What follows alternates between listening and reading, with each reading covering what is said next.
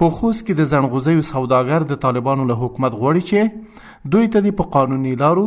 او د هوایي دهلیزونو په واسطه نوري نړۍ ته د زنغوزیو د صادرولو زمينه برابر کړي.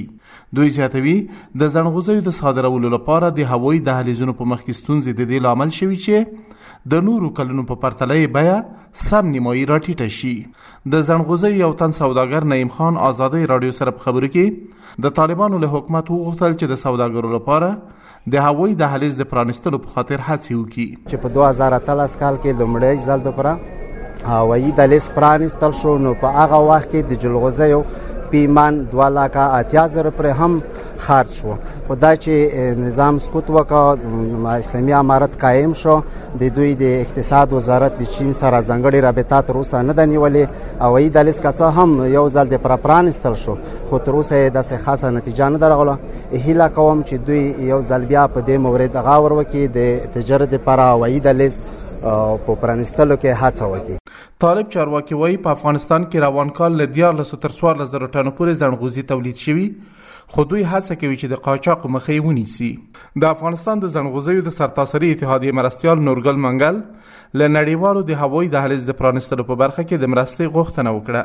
موږ د نړیوالو نه د غوښتنه کوو چې موږ صفه هوایي دهلیز کې. موږ سره مرستې وکړي اوس که غیر مستقیم لار روان وي، یا چې باید دغه موږ دولت ته د غوښتنه کوي چې دته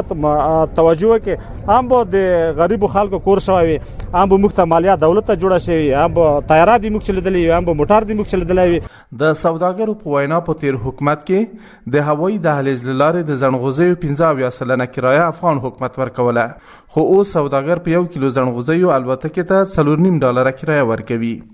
د سپیری ولسوالۍ اوسیدونکو شازار خان وای د افغانستان ډیره قیمتي میوه چې دا نغړځای او بدوم و د شینه دی